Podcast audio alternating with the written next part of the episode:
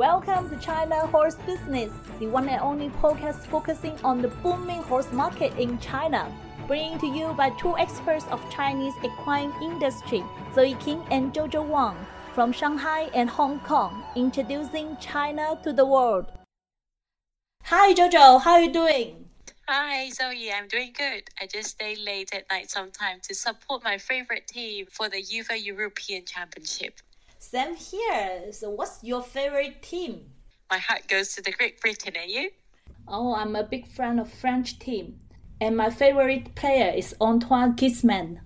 Do you know he's also a horse owner in France? Oh, really? What kind of horse he has? Well, he has a trotter and a thoroughbred for racing. As a matter of fact, many football players in France are also horse owners. Interesting. I think they just want to extend their excitement for the game and the speed from the football field to the racing track, aren't they?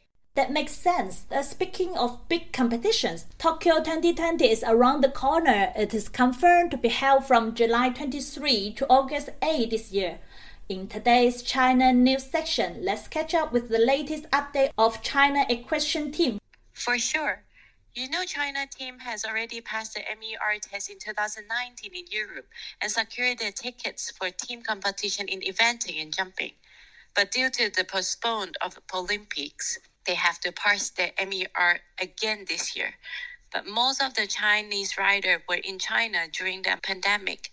That makes them separate from their horse in Europe and for more than a year. The return to Europe for training was very difficult due to the travel restriction as soon as they get back to Europe in April, they started the training with their horses and coaches. Fortunately, China team once again passed the MER and secured their tickets for Tokyo again. Yes, for the team eventing, we have four qualified riders. Alex Huatian, Sun Huadong, Bao Yingfeng, and Liang Ruiji. And for team jumping, we also have four riders, Li Zhenqiang and his son Li Yaofeng, Zhang Xinjia, Zhang You, this is definitely a breakthrough for China equestrian competition because it's the first time we participate in two disciplines as a team.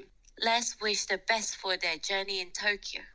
Following this great news, we want to introduce the Hailan International Equestrian Club in today's China Club section because two of the eventing riders, Sun Huadong and Bao Yingfeng, are from this club. And Jojo and I, we both visit there on many occasions. Yes, let's dig into a little bit of historical background. Hailan International Equestrian Club's mother company is Hailan Group, which is originally a textile manufacturer found. Hailan Group later transformed itself into a holding group investing in many sectors when the equestrian industry entered into Hailan business scope. As a strategic measure of corporation transformation, the group decided to set up the Hailan International Equestrian Club in a luxury tourist town in Jiangyin City, one and a half hour driving distance from Shanghai. The facilities of the club are world class level. However, because of the long distance from the main cities, they are more focusing on individual horse owners and professional training. That's also why it's training center of Jiangsu team since 2014. The Hailan International Equestrian Club is also known by their horse show and horse museum. The horse show is performed by 56 female riders and trained by Spanish coach. As for the museum, there are 43 breeds of horses from different countries. These horses live in their proper stables but display in marble pens to greet visitors during visiting hour. Last but not least, there's a well-equipped equine clinic providing vet services not only to over 300 horses in Hailan, but those from the rest of China. On this note, we have invited Amber Koiman for China Story session. She is from Netherlands and she has been coaching in Hailan for three and a half years. Amber is also close friend to Sun Huadong and Bao Yingfeng. Let's listen to her China story. Hello, Amber. How are you doing? I'm good, thank you. How are you? I'm good. I'm good. I'm uh, interviewing you with Jojo Wang today from Hong Kong. Yep. Hello, Amber. Hi, nice to meet you. Amber, uh, we know that you have been in China for three and a half years. I wonder what brought you to China in the first place. Well, that's actually a funny story because um, I was working in the Netherlands as a, a freelance trainer, and I remember. Um, driving in my car one night and my friend uh, called me. My friend was at the time working for Martin Lips. Mm-hmm. So they were apparently um, looking for trainers to come to China, to Hailan. So the minute I actually heard China, I said, well, then you can hang up the phone because I'm not going to leave the Netherlands and go to China. and they actually convinced me to come here for one month to try and then after being here for two weeks i never wanted to go home anymore. So that's kind of the story. Usually um, i try like every three or four months to go uh, to go back back holland back to holland. Mm-hmm. but uh, now because of the pandemic of course the last time i visited holland was december 2019 so amber you work for yeah. hailan how would you describe Hailan? Is it um, a question club, a training club, or there's more? Well, it's like um, how I said, how I see it. Like the first time I came here, I was amazed, and it, it's like a place that even when you send people pictures or videos of it, and you see it in real life, you still cannot really believe it. How it started actually, like uh, around 10, 12 years ago.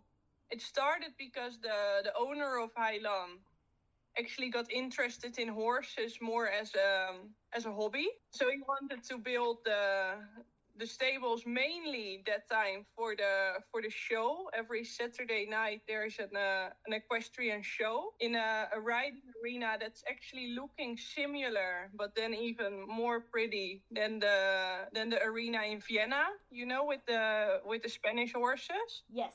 And then um, because the the main business of Hailan is the the clothing. They make uh, clothing and um, home furniture, and they have shops and factories throughout China. So they started building uh, the stables and the show arena, and then shopping malls around it. Then also there's um, hotels around it on the property. Yeah. So that people, when mm-hmm. they want to come visit Hailan, you know, you can have like a, really a weekend of things to see. It's not not just the horses.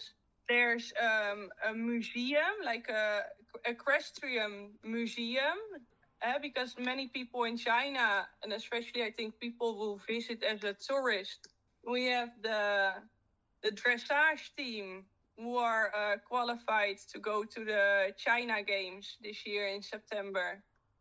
And then we also have the now the eventing team who's qualified for the China Games, and two riders out of that are qualified for the for the Olympics. So it's kind of a bit of everything actually. So after 3.5 years working in China now, Amber, what is the major difference you think in coaching between China and your country? Well, mainly, and I think in the beginning, that was the biggest issue for me, is of course the language. I didn't speak a word of Chinese. Yeah. So and it go your instructions get like um, delayed because well you tell them for example after the corner start shoulder in, but then the girl first has to translate it for you. So if you want to have like fine tuning or work on details in the beginning, that was for me very difficult because there's always a delay because of the cultural difference. Dutch people, we we are very um, very straightforward. Maybe sometimes a little bit too straightforward even. when something negative has to be said about an exercise, to my Dutch student or my Dutch trainer in Holland can say, well, hey, that was really not good, you know? And mm-hmm. here, if you mm-hmm. would bring it like that, maybe people would get like uh, a little bit offended by that, or they feel personally attacked. and then you have to bring it like a little bit in a more friendly uh, friendly way Interesting. and what you say, Yes, what you say now, Amber, when you the, the rider is not is not good, it's not ri- riding correctly. What you say? Well, now I, I and I actually think it's also a learning process for myself because I actually think that's a good thing. Right now, if an exercise, for example, goes wrong, I try to start by saying, okay, well, um, you did this and that, you did good, but next time we do this exercise, try to work on this and that, so that you like always first tell them the positive thing about what they did, and then tell them what can be better next time. So not what was like literally wrong, but what can be better. And I So- think also what what makes it different is like I grew up on a farm and with horses from a very young age. Like when I started to walk, my Mhm. grandpa bought my first pony, you know, and the Ah. guys and the girls that ride here, and I think mainly in China, because or uh, more wealthy people from the city ride, or here the people that ride ride for their job, but they all start riding at a at an older age. Mm-hmm. So I also think like the, the horsemanship is, is, is different. We started mostly for passion and they started sometimes mostly for work issues or I think the, en- eh, the environment is here, here very different. Yeah. by you working and actively competing in China with your team and your your students, what are the new trends happening in China equestrian industry from your perspective?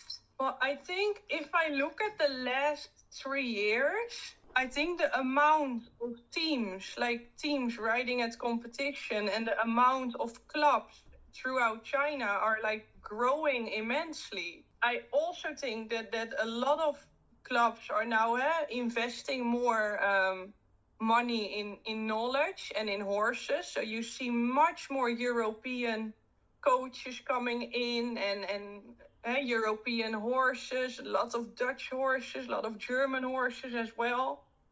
So Mhm. I think what I see mostly is that the sport is really growing and starting to get a much more professional uh, feeling about it. Thank you, thank you, Amber, for your sharing. It's really helpful. Yeah, you're welcome. It's my pleasure. Thank Yeah, you, so- Amber. Yeah, let's hope next time when we visit uh, Hailan, we can make up with you. Do you have great coffee Yeah, in Hailan? Yes, we ha- we have good coffee, and we have, of course, the Hai- the Hailan coffee shops. We will meet oh, there. Oh yeah, It's the date. yeah, that would be great. Well, I can't wait to see the equestrian competition in Tokyo in only three weeks ahead. It's too bad that no public will be allowed to assist the competition due to the COVID, but I will definitely follow it on the TV or my phone. For sure. And well done for your first episode, Jojo. I will talk to you next week and take care. Thank you, Zoe. See you next week. This podcast is co-hosted by Zoe King and Jojo Wang. Powered by Wonder Horse, a business solution provider focusing on Chinese equine market and a bespoke equine community in China. In addition to this weekly broadcast, we launch a monthly webinar called China Horse Business Life. The objective is to connect international industrial stakeholders with Chinese decision makers and professionals in the industry. Four to five speakers will introduce their activities, products, surveys, and any other topic relating to the equine industry within 10 minutes in English. This webinar is open to all Chinese audience, especially targeting equestrian club owners, professionals, riders, official and suppliers. This is a perfect opportunity for you to introduce your brand, products, and services to real Chinese audience and interact with them. You may find your partner, distributor, or clients in these webinars. If you're interested in making a speech in the webinar, please subscribe to our annual package, Business Pass, which will allow you to speak once per semester in the webinar, along with many other premium benefits. A lower cost annual package, Connect Pass, is also available with some useful benefits. Please check them out on our website www.wonder-horse.com. slash podcast and in the show note of this podcast. Thank you for listening to our podcast. You can subscribe it on Apple Podcasts, Spotify, and any podcast channel by searching the name of our program, China Horse Business. We are also looking forward to meeting you in China Horse Business Live, a monthly webinar connecting the international equine community with China. Please feel free to leave us a comment and recommend our program to your friends and coworkers. Spare the word and stay tuned.